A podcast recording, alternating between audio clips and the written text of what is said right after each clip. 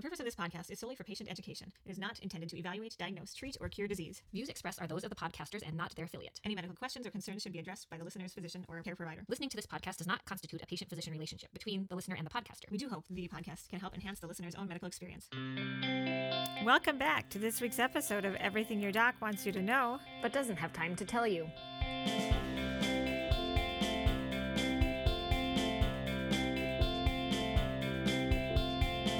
Purpose of this podcast is to educate and inform about health matters affecting adults. From latest research updates to tips on navigating the healthcare system and everything in between.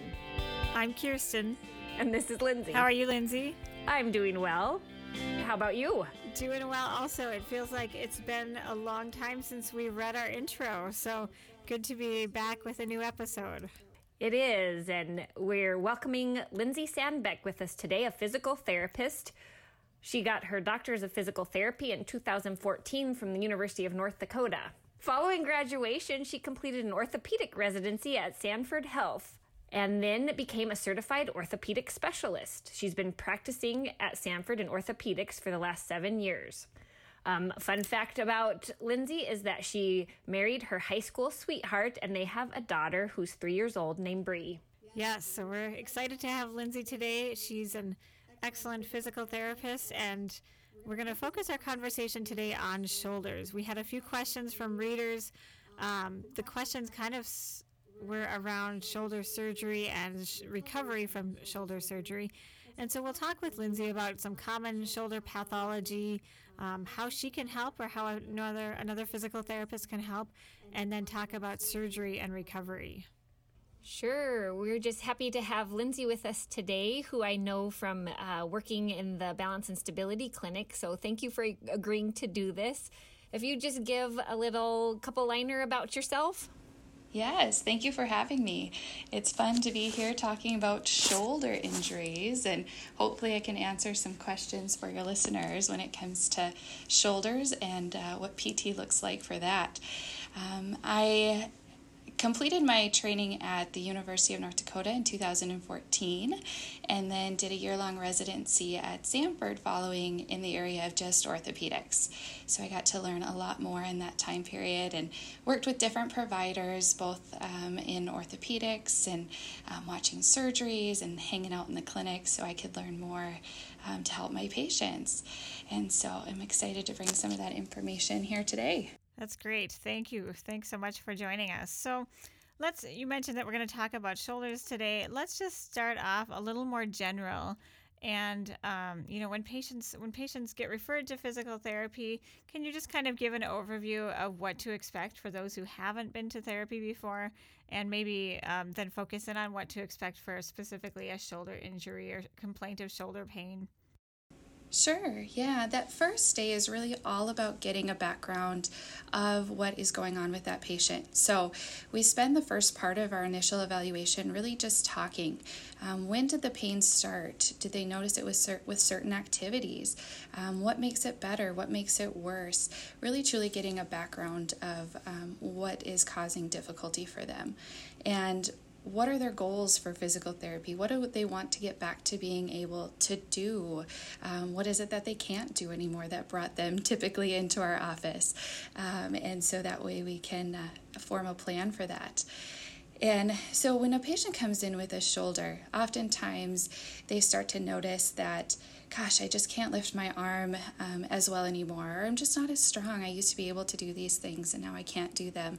Um, I can't reach into the cupboard to pull out my plates for supper. Um, I can't lift my grandkids anymore. Things like that, um, that they start to go, okay, it's probably time to do something or it's waking them up at night. Um, so, like I said, we, we just start with um, the overall how bad is their pain? What does it get up to at its worst? Um, when is that typically? Is that in the morning? Is that in the evening? Um, is that with a certain activity? Um, what does it get down to? Are there certain things that do that does make the pain feel better? Um, things they've tried on their own or things maybe that they've talked with their doctor about. Certain medications that have helped um, and then after we have that conversation, then we get into the actual examination part of our evaluation. Um, so we'll have the patient go through their range of motion. Um, and just watching how they move. Sometimes they can move it, but they maybe just can't move it as well through that range of motion, and that gives us some information. Um, we'll look at their strength that's oftentimes a complaint for patients. They just feel like they can't lift things the way they could um, before. And then we'll feel around on some of those different structures. That can tell us a lot. If certain areas are really tender, um, that can tell us more of what's going on. And then we'll put them through a series of what we call special tests. So, um, really looking for is that the pain that you have when you do the activity? Um, sometimes it can be a little uncomfortable anyway, just moving through some of those motions, but really, what are the ones that you go, yeah, that's the pain that I get when I'm trying to do a certain activity? Um, and that gives us a lot more information. And then we have a discussion of what we feel is going on. So, based on what they were telling us as far as their day to day things that are difficult, and then what we found when we were going through our evaluation, um, what are some different things that can be helpful for them. Um, and we always like to try to get patients started with something that they can do at home um, to help relieve some of their discomfort, and then things that we can do in the PT clinic um, and talk about their, their different options moving forward. And what are some of those things um, that you can offer in the, the PT department? So we have a variety. I think everybody initially thinks about exercise. Um, if their doctor says, All right, I'm sending you to physical therapy, um, we oftentimes get, Oh man, they're going to make me just do exercise. And uh, exercise is a big part of what we do, um, but specific exercises for the patient is probably the number one thing that we are going through. Um, so finding different ways to do things, that's the beauty of it, is there's lots of different ways to work a muscle. And so finding things that the patient can can do comfortably. Um, it may be just modifying what they're doing, and so having them show us what they're doing and trying to tweak it a little bit so that it's more comfortable. Besides the exercise, um, then also we do a lot of manual therapy. So, different soft tissue techniques to help those muscles relax. Um, sometimes those muscles are too tight and sometimes they're too weak. So, um, that manual therapy can help um, relieve some of those really tight muscles. Um, we also have uh, what we call mobilizations in manual therapy. So, working the actual joint. Um, if a patient has a really stiff shoulder, mobilizations can be helpful to get that shoulder moving better. And then there's also modalities that go in combination with the exercise and the manual therapy, and those can help more with pain control. Oftentimes, they're things that help more in the short term. Um, things like ultrasound, which is more of a deep heat, um, e-stim, which um, uses more electrodes on the skin to help beat those pain signals, um, and just different relaxation techniques. Oftentimes it tends to be a combination. There's rarely something that we see that we say, okay, this is only going to be exercise or this is only going to be manual therapy. Um, it tends to be a combination of, of everything. I know I get a lot of questions about ever since, oh, which Olympics was it? Um, where we saw the cupping yes marks um, so i get a lot of questions all the time about cupping what what do you say about that kind of modality Right. And, you know, it's one of those things there's not as much research on. And so it's hard to say if it helps one way more than the other. It was kind of like when kinesio tape um, came to be with, with the Olympics as well. Uh, we don't have anyone specifically here at our clinic that does cupping, um, but I've had some patients that have had it done other places and they find it to be helpful. Um, the idea behind it is to increase that blood flow. And a lot of the different manual therapy type things like soft tissue work. Um, we also do a treatment called ASTYM, um, which uses some tools to be able to increase that blood flow. Um, our muscles and our tendons really like that blood flow. So anything to get that blood flow um, typically uh, going can be helpful. Uh, there's just not a lot out there on how much it, it helps. And what about things like those Theraguns? And do you have any thoughts on those things? I have not actually personally used one, but um, I see them all over the place. Um, especially, it seemed like at uh, Christmas time they were popping up on uh, on every Facebook ad and right. all sorts of different types of them. Um, again, I've had some patients that find them really helpful. It's just another way to be able for patients to do some self soft tissue work. You know, we teach patients how to use a tennis ball or um, a little handball to be able to work out some of those trigger points. And so um, it could be helpful for some um, certainly talking to your therapist about how to best use it um, and not getting too aggressive with it. That can uh, sometimes increase the pain a little bit. So um, being more more careful with how you're using it and consult your doctor or your pt about how to use it. I think another thing that i've seen come up lately is infrared heat. So like infrared saunas infrared mats that you can lie on um, I would imagine those are comparable to ultrasound, but do you know is there a lot of research on those, or do we know much about how those are in terms of benefit? You know, I don't know as much about those. In fact, in school, they used to teach, we would do some infrared um, treatments, but they don't actually teach it anymore in physical therapy school because of the lack of data surrounding the benefits of them.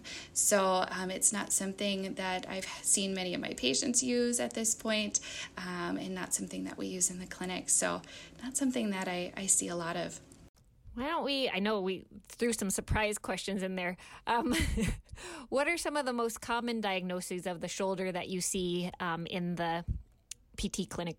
Yeah, so I'll kind of talk through um, the most common one that we tend to see is impingement. Um, that's oftentimes the diagnosis that we'll see when a patient comes in um, is shoulder impingement. And um, then I'll kind of talk about the non operative and then some of the operative type things for that impingement. Um, so, impingement in the shoulder basically means that there's a pinching of some of the structures. So, when we think about our shoulder joint, it's a ball and socket joint. That ball has to move in that socket nicely for us to not have shoulder pain. Um, some people like to liken it to a golf ball and a tee, um, trying to balance that. And so, our muscles help to do that, our ligaments help to do that. Um, they all need to work together for that to work effectively. Um, and part of that, people hear about the rotator cuff quite a bit. Um, and so that rotator cuff is made up of four different tendons that help to stabilize that shoulder. So when the rotator cuff is working properly, um, our shoulder works pretty well. Um, it can keep that uh, ball from moving too high up in that socket. Um, then, next to that ball and socket joint, there's this space, and in that space, um, there are quite a few structures and that space is not very big to begin with. So they say it's only about one to one and a half centimeters. They call it the subacromial space. Um, and in that subacromial space, you've got your bursa, you've got some rotator cuff tendons, some ligaments. Um, and so there's a little bit of room for air in there. And um, what we see is when something isn't working correctly or there's too much inflammation in some of those structures, we get this impingement. And so that might be the bursa is inflamed. Um, and so now there's less space in there for the other things to move around like they should. Um, the patient's posture can play a role into that impingement. So they might be really slouched forward. Um, everything's in front of us nowadays. And so we tend to be in this slouched forward posture, um, which our shoulder joint does not, uh, not like as much. And so uh, that can lead to a little bit more impingement. And then, like I said, that rotator cuff is the one that we hear um, probably the most in some of the issues with impingement.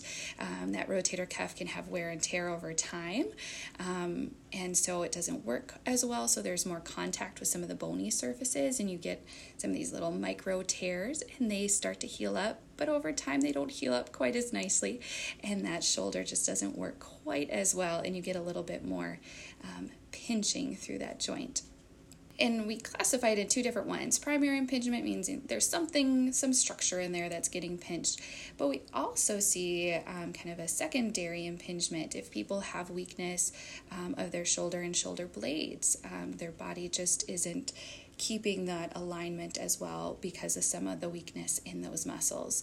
And so, depending on which one is causing the impingement, the test that we go through will help us to differentiate between those two types of impingement. So I always like to tell patients your impingement is secondary to something going on and trying to figure out what is that that's going on. Um, and so we do that by going through that evaluation I was talking about and seeing which tests really seem to bother.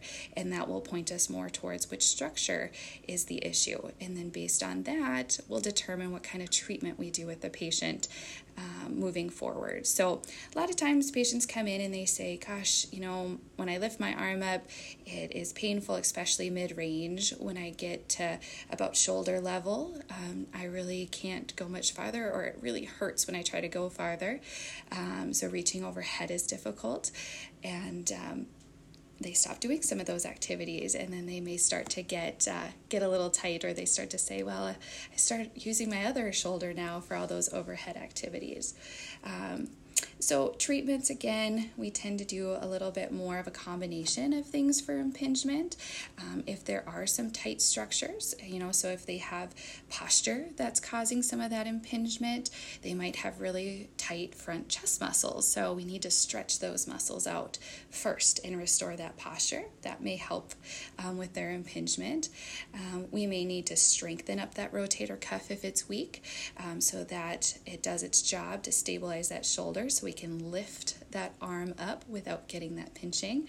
Uh, we may need to do some of those modality type things to help bring that pain down so they can tolerate um, a little bit more of that exercise. And then certainly getting them some specific type things that they can work on at home for that as well. Um, and it tends to be more of a conservative type management. So, um, typically talking with their doctor about what types of over the counter medications they can take to try to help with some of that, depending on the cause of it.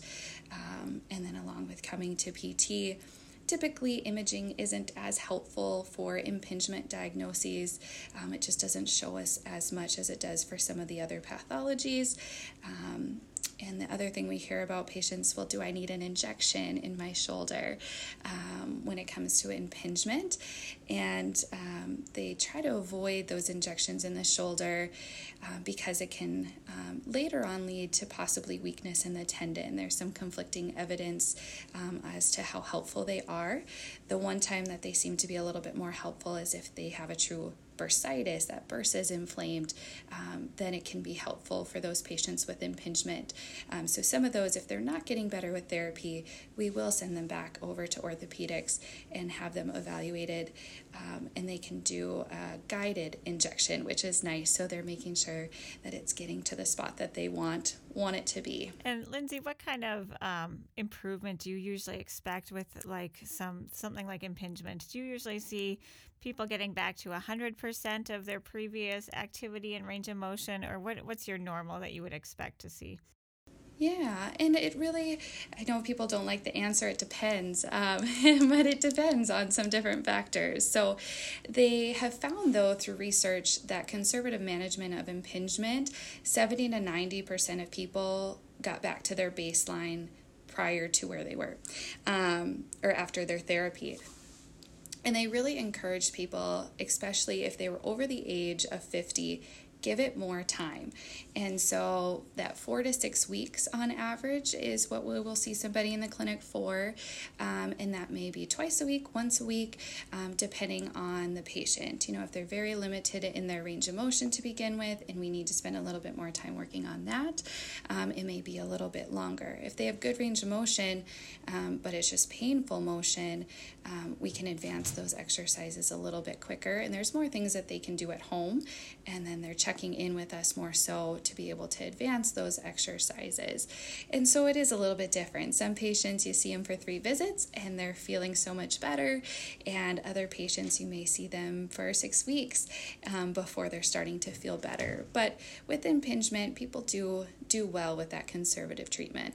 I think I have to encourage often do you do the exercises at home that you were given because they kind of sometimes forget that part um, and expect to get better without doing the work that they're given for homework. Right. Yes, that is probably the one thing in in our job that is the hardest is how do you encourage somebody and convince them um, to complete their exercises? Because we certainly see when patients are consistent, they do much much better, and I think that is one of the things that's kind of fun is finding different ways that you can uh, get a patient to really like doing some of their exercises. So, finding different things that they say, oh, yeah, I, I don't mind doing this one.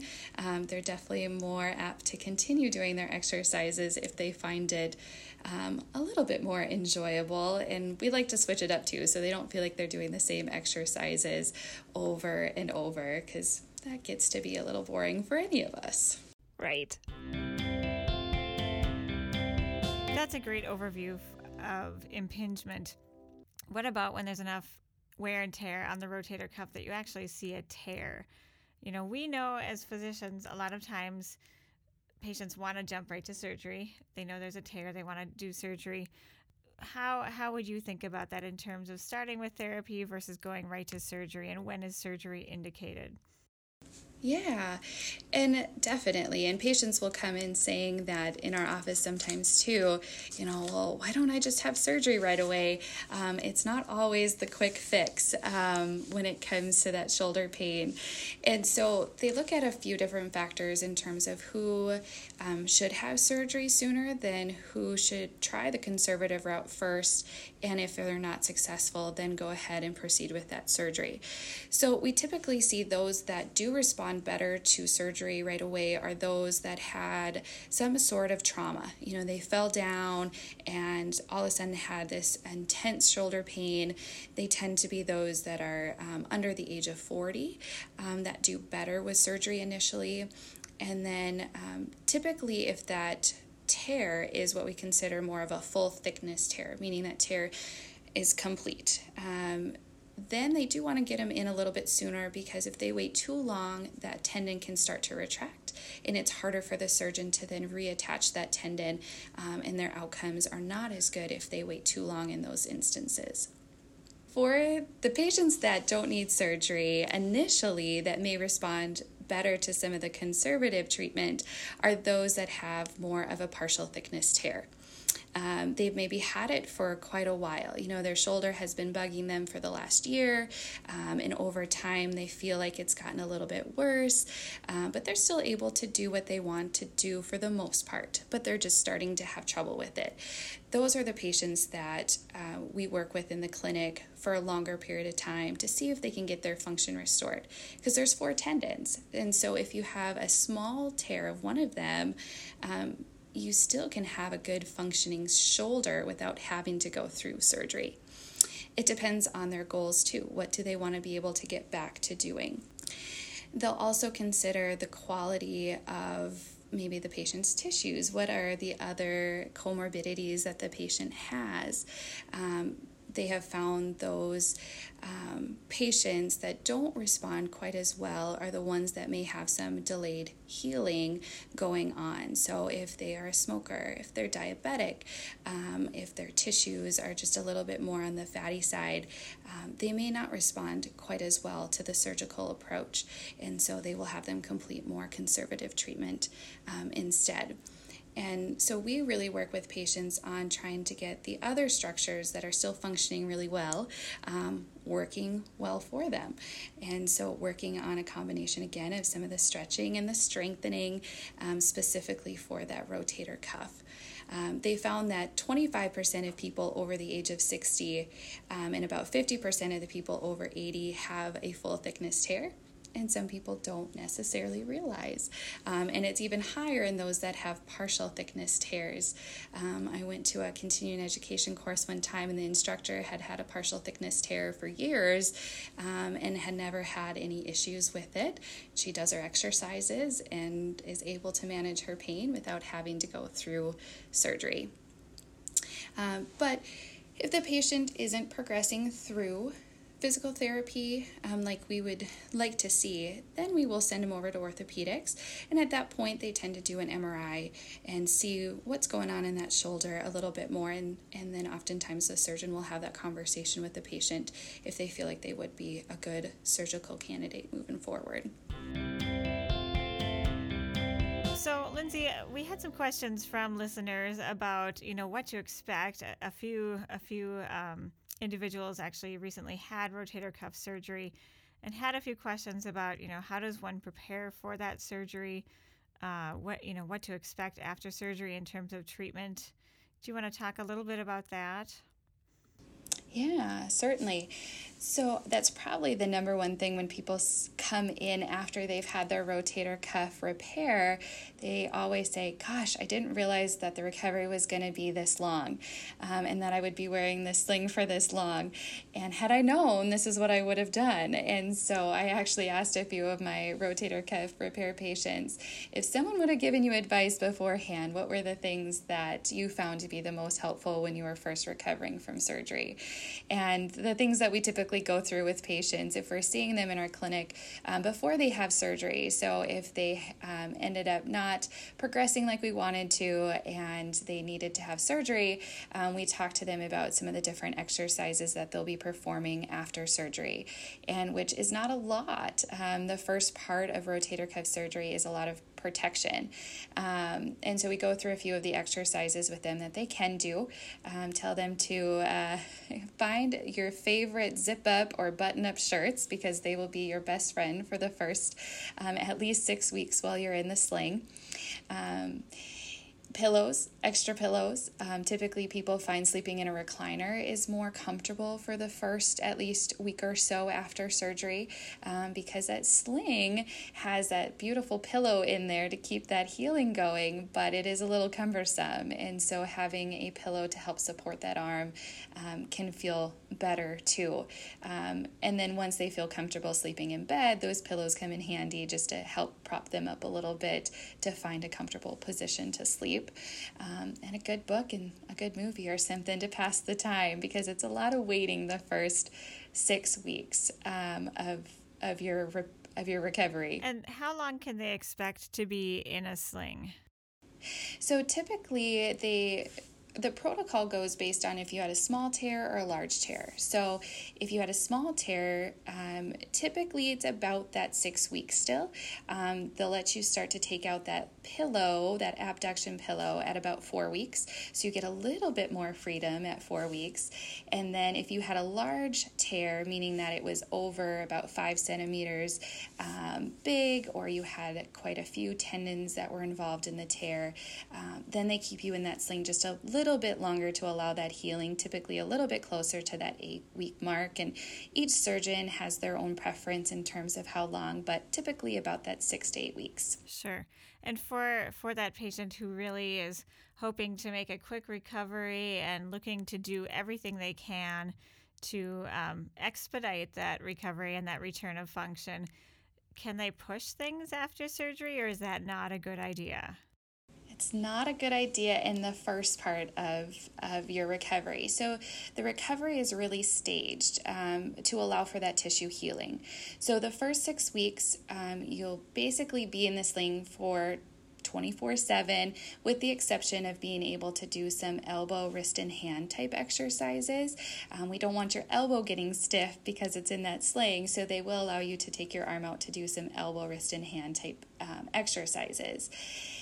Um, but Otherwise, um, you want to keep that on. There was a study that found those that didn't adhere to the precautions had a much higher re-tear risk in that first six weeks than those that followed the precautions.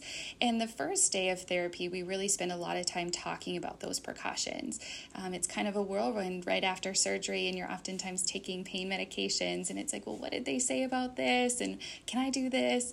Um, so that first visit, because there's not a lot we can do right away away in therapy, we spend a lot of time talking about those precautions and different ways that they can do things at home to be a little bit more comfortable um, because they really don't want them doing any movement, lifting, pushing, pulling um, for that first six weeks.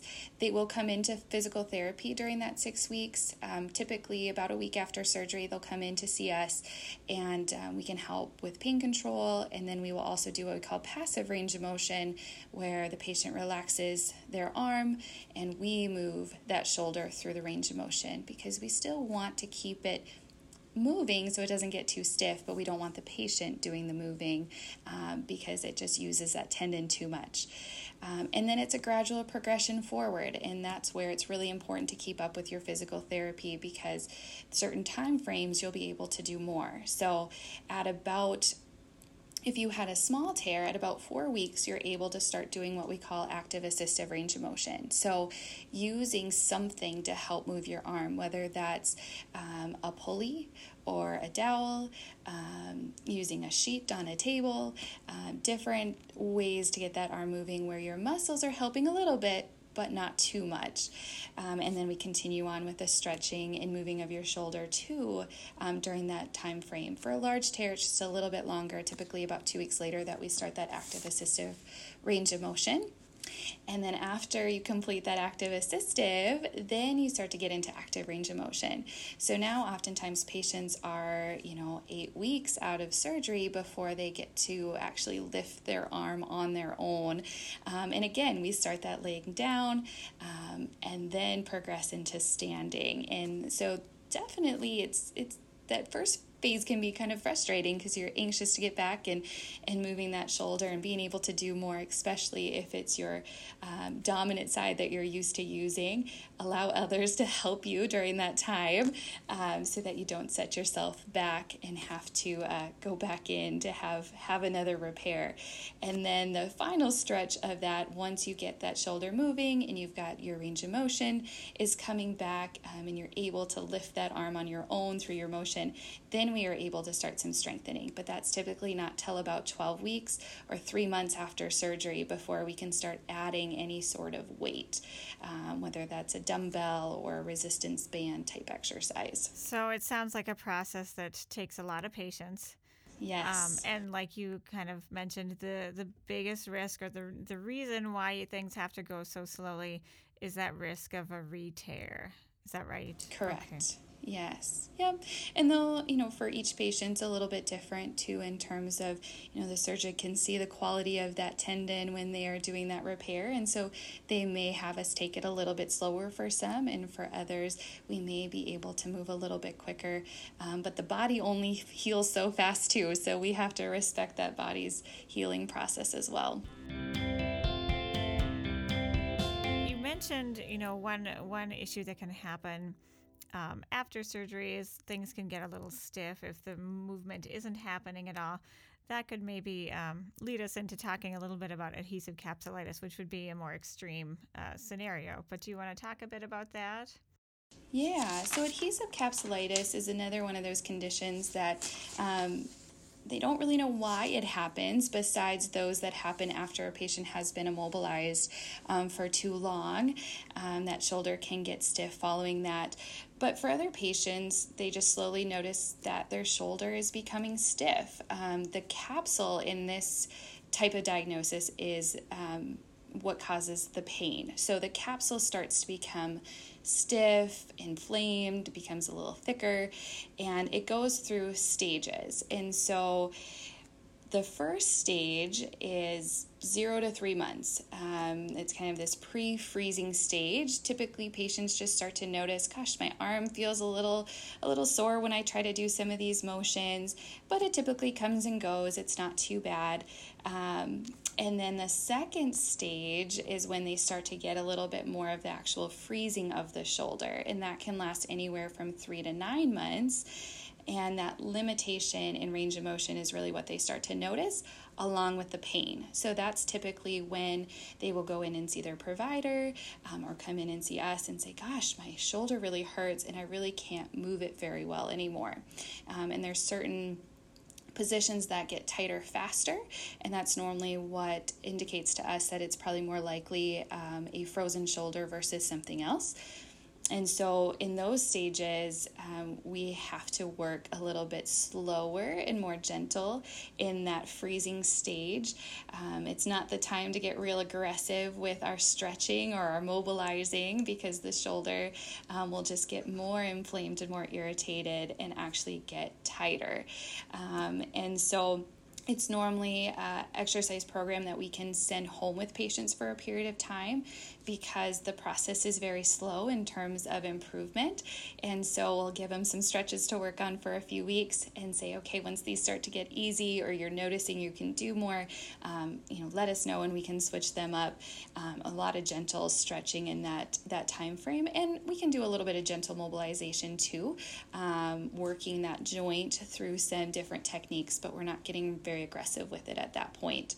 Um, and then they'll enter stage three, which is more of the frozen stage. Um, in this stage, that decrease in pain starts to happen. So they notice they're not quite as painful, um, but they are very limited in their range of motion. There's not a lot that they feel like they can do um, in that. And it's different for everybody as far as the severity of that lack of motion. Um, but it's a lot of the I can't wash my hair now, or I can't reach behind my back to tuck in my shirt. Um, I can't reach into that cupboard for that time period. So they get very good at using their their other side to do some of those activities. And then finally, in that stage four, um, which can be 15 to 24 months, um, and we get the thawing of the shoulder. Um, and so the pain's getting better. They're starting to notice their range of motion is getting better.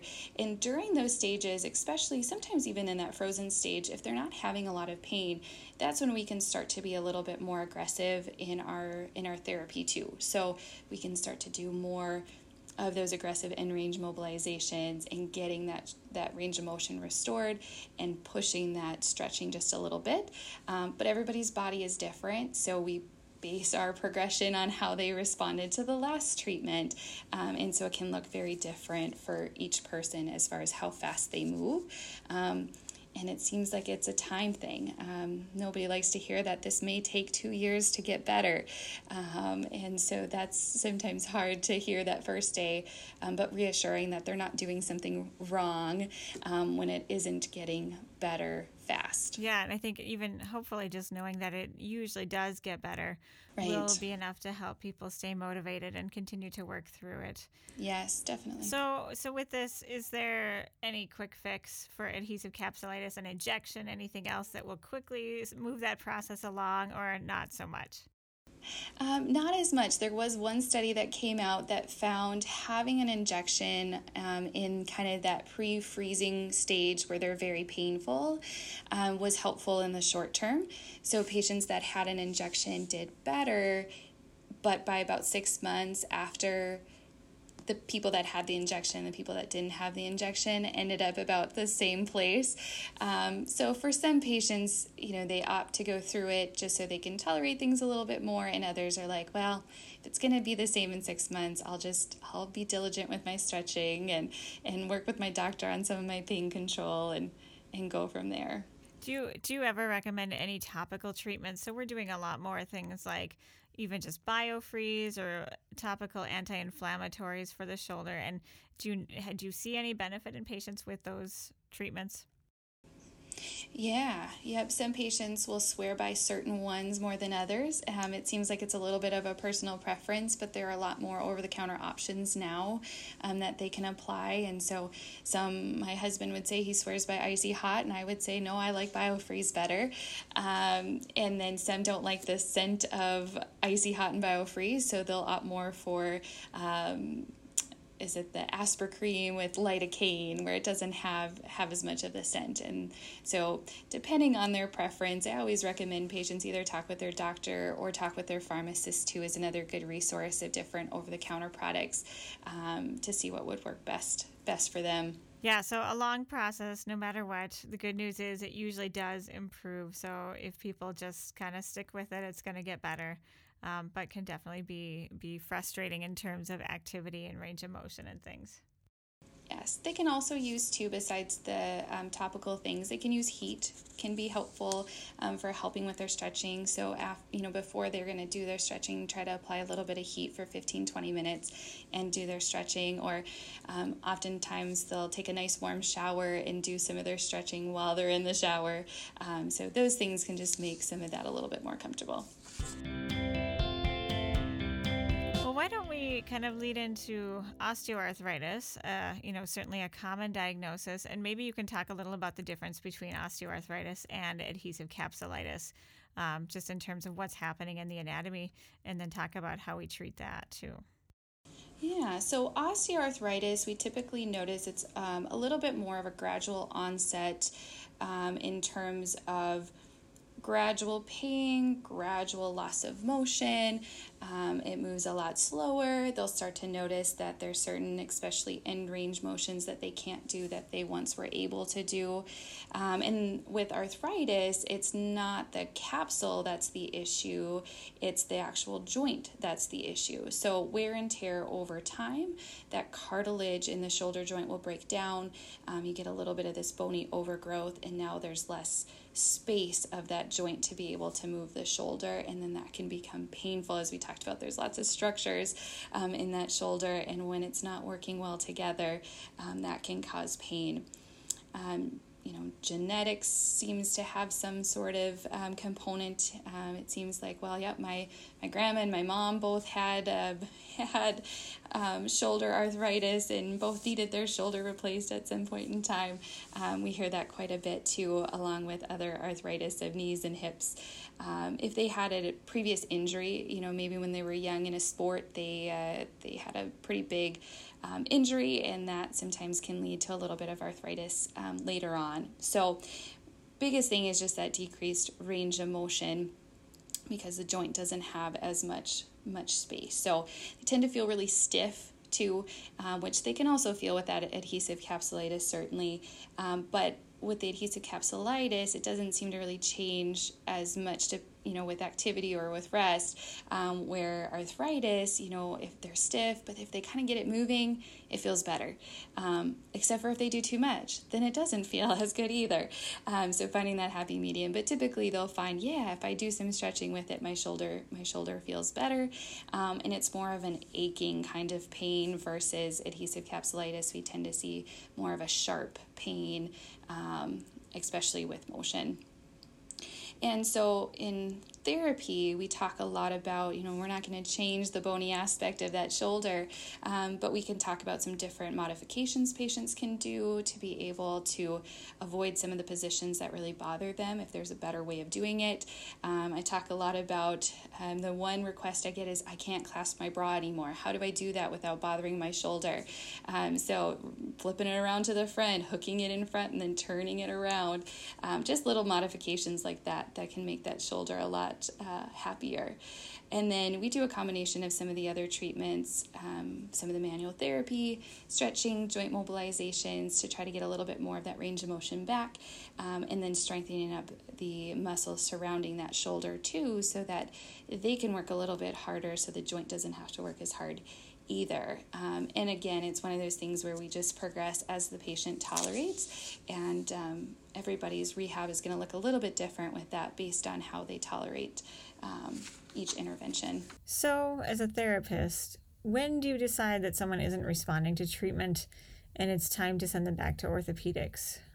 Yeah, so if they're not getting better, if they've been in therapy for a good, you know, couple months and they're still not getting better or their pain is getting worse and it's really starting to interfere with their functional limitations. Um, surgery tends to be the option when it's like, I've tried everything and now I'm stopping some of the activities I used to enjoy because of my pain, then it's like, okay, if you've tried everything else and now you're not doing the things you enjoy and your quality of life is not the same, it may be time to consult about surgery. And there are two different surgery options for arthritis of the shoulder. Um, you can have a total shoulder done, which for a total shoulder, you have to have a good rotator cuff. So you can have a rotator cuff injury for good success um, with that uh, total shoulder. And so they replace the ball in the socket um, to allow you to move better. Your joint has more space now, um, and you can use those muscles. So the therapy afterwards actually looks kind of similar to a rotator cuff repair. Um, it starts off with a little bit of that protective phase, um, allowing those bones to heal. They do have to move one of the muscles in order to get in, so we have to protect that muscle healing too. So there's not only bony healing, but oftentimes that muscle healing too. So um, it's a little bit faster sometimes, about four weeks that we do passive range of motion, and then active assistive, starting to move it with something, and then active range of motion about six weeks. Strengthening happens just a little bit sooner at about that 10 week mark, um, but again, they don't want them moving their arm by themselves for at least that about four weeks. Also, going to require a lot of patience when someone's yes. having a total shoulder replacement. Yes, definitely. And they will get range of motion back after a total shoulder. You know, oftentimes patients before total shoulder may not be able to lift much above shoulder height. And so, for us, an outcome that we like to see is that they can get into that functional range of motion so they can reach up into a cupboard again. So, trying to get at least about that 130 to 140 degrees of range of motion um, so that they can be functional again in their activities. Um, and then again, just progressing that strengthening so they can get back to some of that those activities, whether that might be, you know, golfing or things like that, all sorts of things they can get back to later on. But with patients, typically takes quite a while to get back to some of those activities. And then you said so there's a total replacement. What is the other option for osteoarthritis? So the other option is a reverse total shoulder. So um, this is a bit newer compared to the t- total shoulder, um, they were starting to see that patients that did not have a good rotator cuff weren't having as good of outcomes. And so they ended up deciding, well, let's reverse the total shoulder. So instead of the ball sitting on the socket, they reversed it. Now the ball sits where the socket was, and vice versa. Um, and now instead of having to use that rotator cuff to lift the arm up, because that main function of that rotator cuff is to help stabilize the shoulder so we can lift it through the range of motion. In a reverse total shoulder, you don't need that rotator cuff to work well. Um, you can use the muscle on the outside of your shoulder called the deltoid. Um, and so, patients that initially wouldn't have been a candidate for a total shoulder um, because of their arthritis and their rotator cuff pathology now can undergo having that replacement um, and having good success with it afterwards. That sounds like it could be a bigger surgery. Is it? Are they comparable, or is the reverse total harder to go through? They're actually pretty similar in terms of their recovery. Um, they found that people about a four months or so after surgery had about anywhere from that 80 to 120 degrees of range of motion, but kept gaining a little bit of range of motion as they moved forward. So it's actually pretty similar. Um, in some cases, we've seen some of those reverse total shoulders do really well, um, even sometimes compared to the total shoulders. Um, I think because they didn't have much function in their shoulder before surgery. Um, there are often times we see with rotator cuff tear patients, they tend to shrug their shoulder as they try to lift their arm up because their shoulder doesn't work well. Um, and so all of a sudden, now after surgery, they can lift their arm up without doing as much of that shrugging, um, they're pretty excited about being able to get that arm up there. Yeah, that would be pretty remarkable improvement for sure. Let's talk about arthroscopy for a minute. So, this is a smaller procedure where surgeons use small incisions and a camera to go in and clean up within the joint. From your perspective, can you talk about when you see this being done? We tend to see it more when they want to go in and they'll say clean up the shoulder joint. And so we tend to see it more for those patients that were coming in for their impingement and they went through conservative treatment, they've done all their exercises, they've maybe tried an injection into that bursa, and they just haven't gotten any better. Um, you can have bony changes to one of the bones called the acromion that can start to become a little bit hooked. And so there just truly isn't as much space in that shoulder um, anymore. And so that's oftentimes when they'll go in and do more of that um, shoulder scope. So they might go and just some of those bony landmarks that maybe have a little too too much on them they'll go through and kind of shave those down a little bit. Um, and then also clean up any sort of scar tissue you know if they had a previous injury and they've got a lot of scar tissue in there that's maybe causing pain um, or that rotator cuff looks just a little bit um, worn over time, they can get rid of a little bit of that extra that doesn't need to be there. Um, and that can certainly help diminish a lot of patients' pain. Now they have more motion to be able for those structures to move in through there nicely. So we tend to see it more for those patients that have impingement and have had impingement for quite a while and have not succeeded with other treatment options. Sure, and I would I would imagine that procedure has a little easier recovery than the others. Yes, much easier. Um, typically, they're only in a sling for the first 24 to maybe a little bit longer if the surgeon felt like he had to do something a little bit more. But typically, they'll let them start to wean out of that sling after about 24 hours and just use it for comfort after that. Um, in terms of therapy, they'll oftentimes come for a few sessions to be able to restore some of that range of motion, um, be able to advance their exercise. So, we're not seeing them as often as we would be seeing somebody with a rotator cuff repair total shoulder or reverse total shoulder. Um, it's more just to help them progress through through their um, rehab, especially if they weren't able to use their shoulder well beforehand. They may need to just relearn a few things and uh, strengthen up a few select muscles to be able to use that shoulder. Um, for things they want to do. You talked a little bit about injections before and kind of mentioned steroid injections and why we might want to be cautious with those in terms of not causing injury to the tendon over time. Are you do you work with patients who are getting other injections and do you see benefit from non-steroid injections? You know, I haven't seen too many used in the shoulder at this point. Um, they're starting to do more research in the shoulder. Um, and so I haven't had too many yet, though, that have come through. Um, it seems like the ones that they're still doing are more of those steroid injections um, but we're not seeing as many of those either now um, compared to um, even just a few years ago. Um, they're they're definitely prescribing more um, conservative treatment first before going down that route. But they're starting to do more research on some of those other injections, which is exciting to see. Um, if we can use the body to be able to help restore, especially with the rotator cuff, it would be cool um, to be able to have that more readily available. Um, we've seen it more for some knee patients. Um, unfortunately, it's still an out of pocket expense and insurance doesn't cover them. Um, and that's probably why we're not seeing them as much in the shoulder at this point either. Um, but I think it'll be something that's exciting um, that should hopefully be be coming for shoulder patients too. Maybe another episode in the future sometime when we have a little more data, a little more information, we can talk about those. Definitely. Well, I have a few more questions for you, but before we get to those, anything else that you wanted to add or let let people know about? You know, the thing when it comes to physical therapy, I think just find a therapist that you feel comfortable working with and is certainly tailoring your exercise program or your rehab to you um, and what you want to be able to do. I found for patients they definitely are more excited to come back when they know, okay, I'm doing this so I can pick up my grandchild again, or I'm doing this so I can go back on the golf course. Um, having that goal of something that they enjoy versus just, oh, I want you to lift your arm this high. For them, it's like, well, great, for what?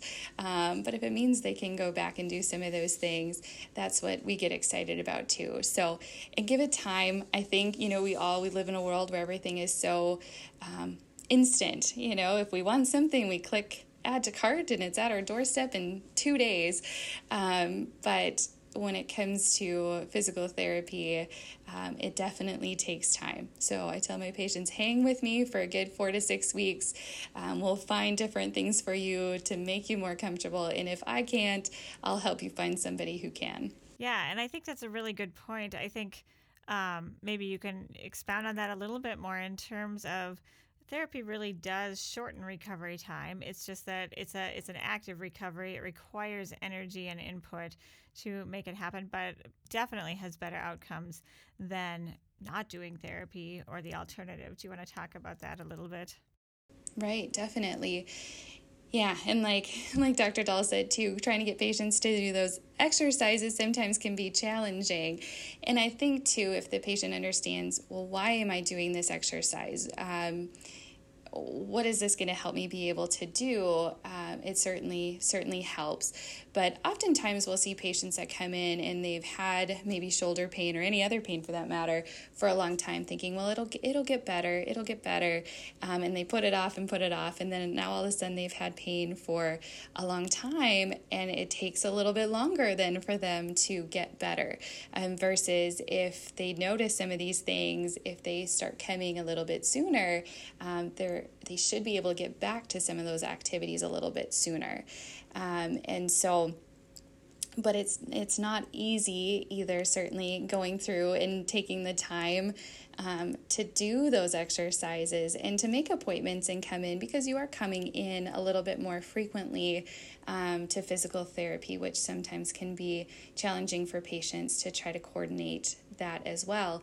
Um, but you're also figuring out different things of okay, if I stop doing this, this will help my recovery go faster versus continuing to push through the pain. And um, how much muscle soreness should I have after exercise? Is this normal to have this amount of soreness?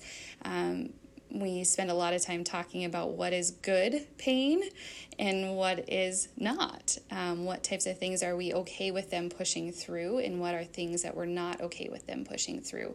Knowing that difference can certainly allow you to heal up faster. Yeah, I think that's a common question that I get too. You know, people go to therapy and say, "Well, I I hurt more after therapy than before, so it must not be helping or it's maybe doing I'm worried that it's doing more harm than good."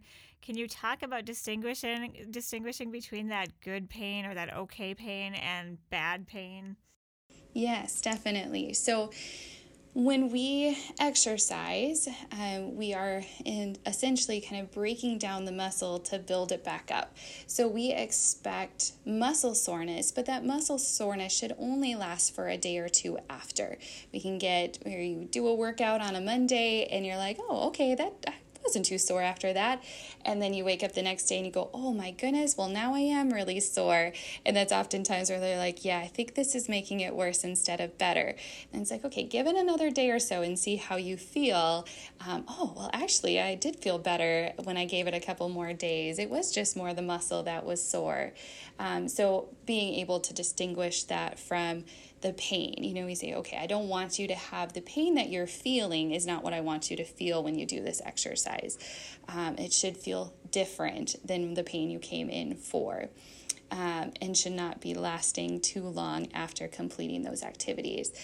And, you know, it is tough that first day we go through that evaluation, and in a sense, we're trying to reproduce that pain so we can figure out where it's coming from. And so, if patients only come that first visit, they're thinking, oh my goodness, I went in and now my shoulder hurts more than when, when I first went in. And so, we try to also educate patients on why that is, um, and then give them some different things that should help bring that pain back down. And then by the, you know, second, third session, now things are starting to feel a little bit better. And and if it's not, switching gears a little bit. That's the nice thing. We have lots of different tools in our tool bag to be able to go through and say, okay, this isn't working for you. We might just need to step back and start a little bit maybe with some of those modalities. Let's calm things down a little bit more before we progress. Um, and do that combination of treatment too. I think that's that's good advice and good for people to hear because I, I would say that's one of the most common concerns I get about feedback. And and I would say, you know, on the other side, the patients who do stick with it and do the home exercises get huge benefit from it and are always willing to go back when they need to because they get such great benefit.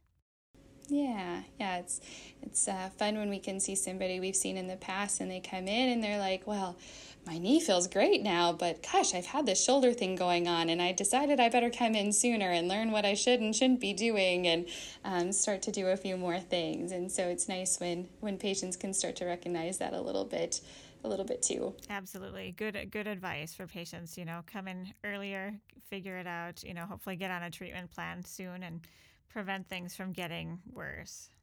Yeah, and our ultimate goal is we want them to feel like they have the tools to be able to stay better too. So, um, physical therapy is not one of those things that you're going to be doing for the rest of your life. Um, our job is to teach you how to continue to take care of of your joints and your muscles.